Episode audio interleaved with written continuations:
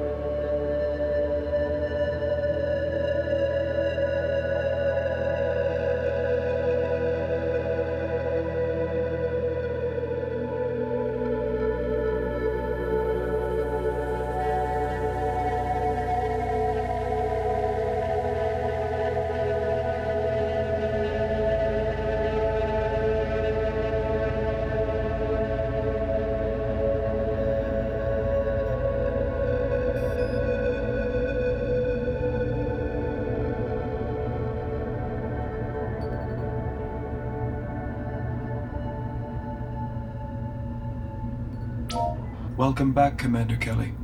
Nice to hear you again, Atlas. How long's it been? You have been gone for six years and 47 days.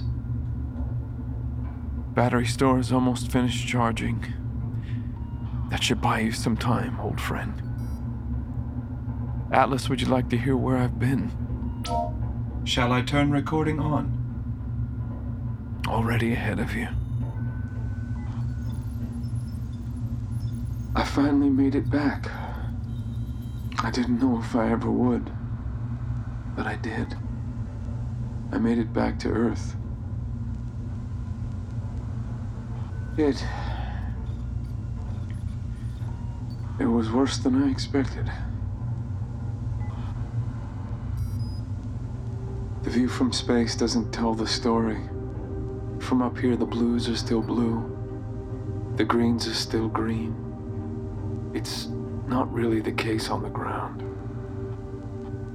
So much of what I knew, so much of what I am, turned into rubble and loss. There was nothing left. It felt like a cemetery. It all did. Back on the ground, it felt like I was both the ghost and the one being haunted. I was alone, but I could feel them everywhere. Silence isn't peaceful when you know the silence isn't meant to be there, when the silence isn't right. It's hard to explain what quiet feels like on a street you know should be filled with cars, or fields you know should be filled with laughter and children. It's a painful quiet, and one that rings louder than any sound. Walking around, I could imagine the missing words and missing faces, the invisible lives still going by, the ghosts still carrying on. Their words floated around and above me and went up, up, up, disappearing into nothing. I went back to Arbor Town. I went home. There. There was no one. There was nothing there. I didn't feel well.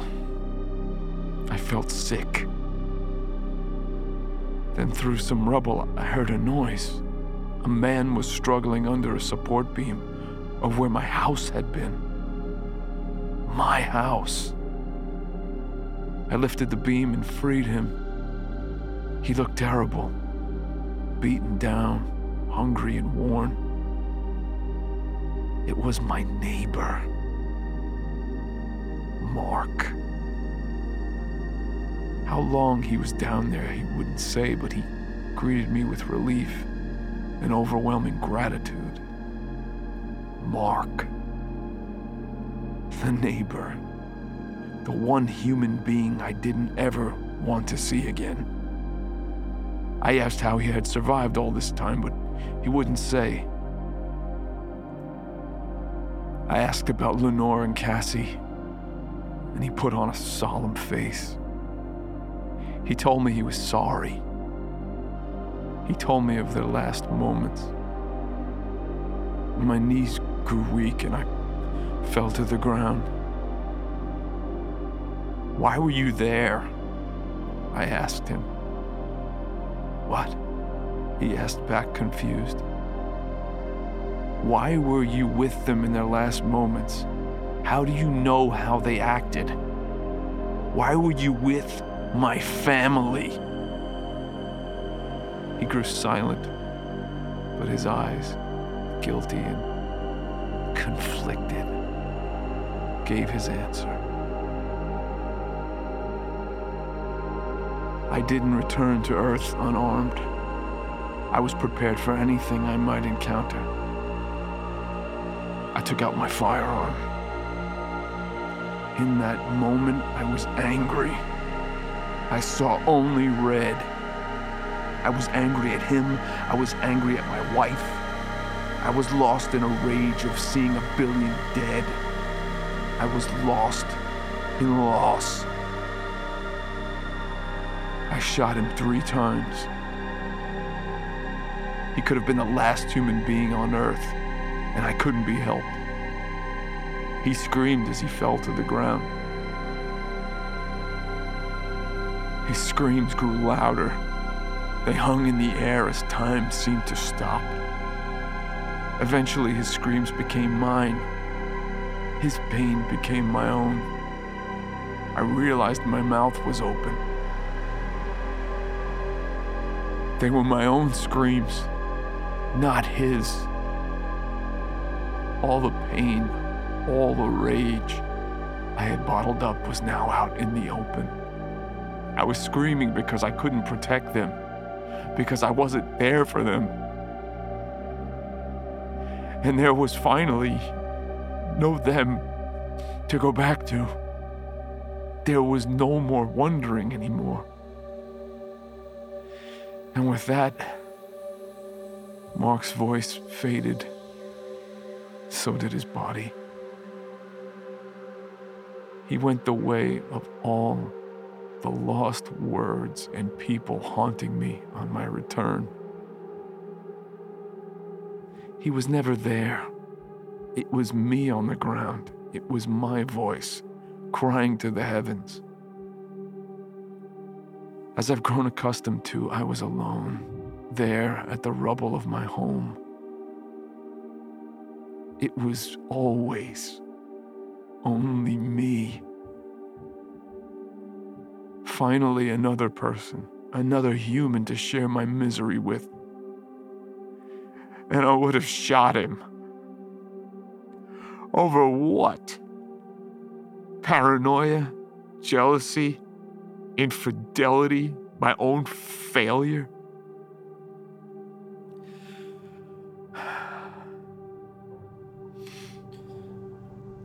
Returning home had taken its toll.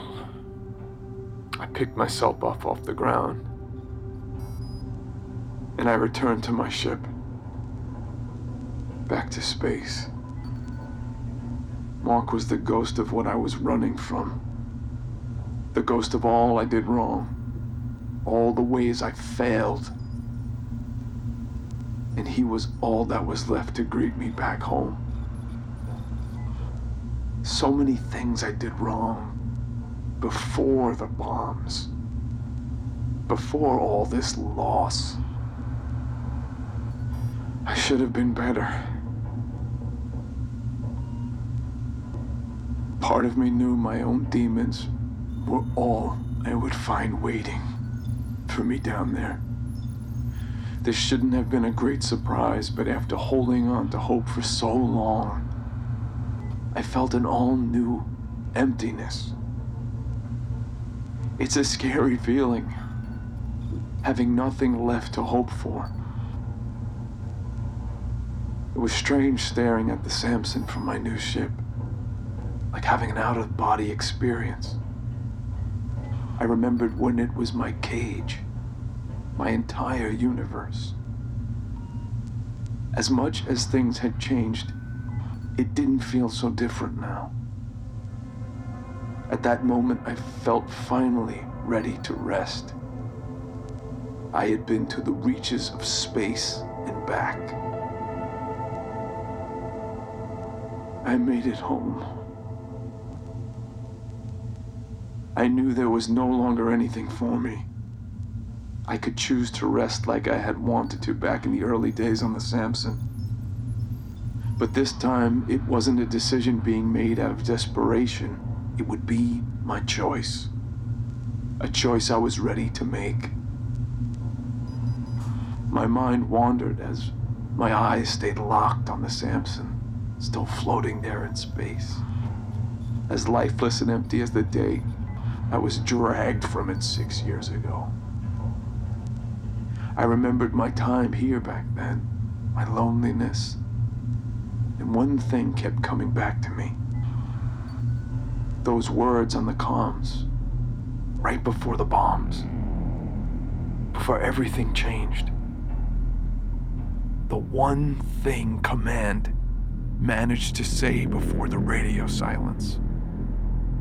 Kelly won. Why was that still stuck in my head? Why could I not let myself forget it? Then a thread appeared to me. As I pulled on it, things in my head emerged from a fog. What were the Algri doing by Earth when they picked me up in the first place? It, it didn't make any sense. Like the vultures they are, they seldom made their own trips this far away from Algorez. This far out, they would have only been following in the wake of the Kalzor. So many other captives and slaves during my time on Algorez talked about the Kalzor as if they were the boogeyman. A destructive race often called the true poetry a comedically dark nickname bestowed for their precise, unrelenting habits of destruction. They say they almost had an art to their torment. So many that spoke of the Kalzor had lost their homes to them, their planets, before the Algri found them. The Algri often followed behind the Kalzor's destructive path, picking up scraps and adding any lost souls to their collection of slaves. How could I not see that pattern before? The Kalzor destroyed Earth? No. That didn't make any sense. I saw the bombs go off. I saw the cloud formations. Recognized the signatures. We did it to ourselves. Those were our bombs. Unless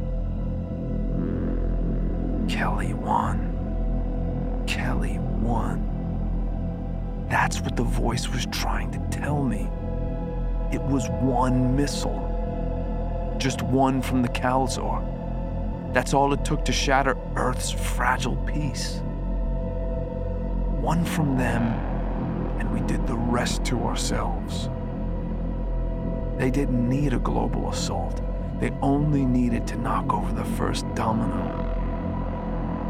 The bombs scanned as man made because they were. All but one.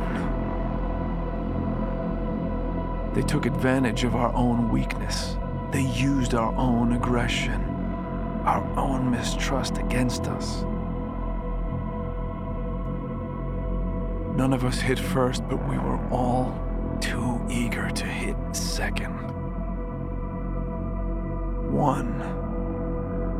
One bomb dropped and the kettle burst. We showed our colors. And we lost our planet. We were so eager to bring each other down. I can blame us for being human, for being so quick to bring this upon ourselves, but that's not fair. We weren't perfect, far from it, but we were growing. We were trying to be better. The Kalzor took away that chance. We'll never know what we could have become. But they'll regret how we ended. It's why I'm back, Atlas. Here again on the USS Samson. Not just to reminisce, but to retrieve something. Atlas, do you know how this station got its name? The USS Samson, commissioned in 2029, launched in 2032, built by Hemington Industries. That's not what I meant. The story goes that Samson was a powerful warrior in ancient times. He had the strength of 20 men. The source of his power somehow was in his hair, that he kept long past his shoulders. His enemies eventually managed to cut off his hair while he slept. When he awoke, he found himself blinded and tied up in chains with each arm chained to large opposing pillars of the enemy's stronghold. Without his hair, he lost his strength. He was helpless, doomed to suffer his fate as the enemy's trophy, their prisoner. But as the days and weeks passed, his hair slowly, inconspicuously grew again. And as his long hair returned, so did his strength. With his last act, he used all his strength to pull the chains down on the pillars he was shackled to, bringing the stronghold crashing down, killing himself, and taking all his enemies with him. It was his last gasp, his final feat of strength.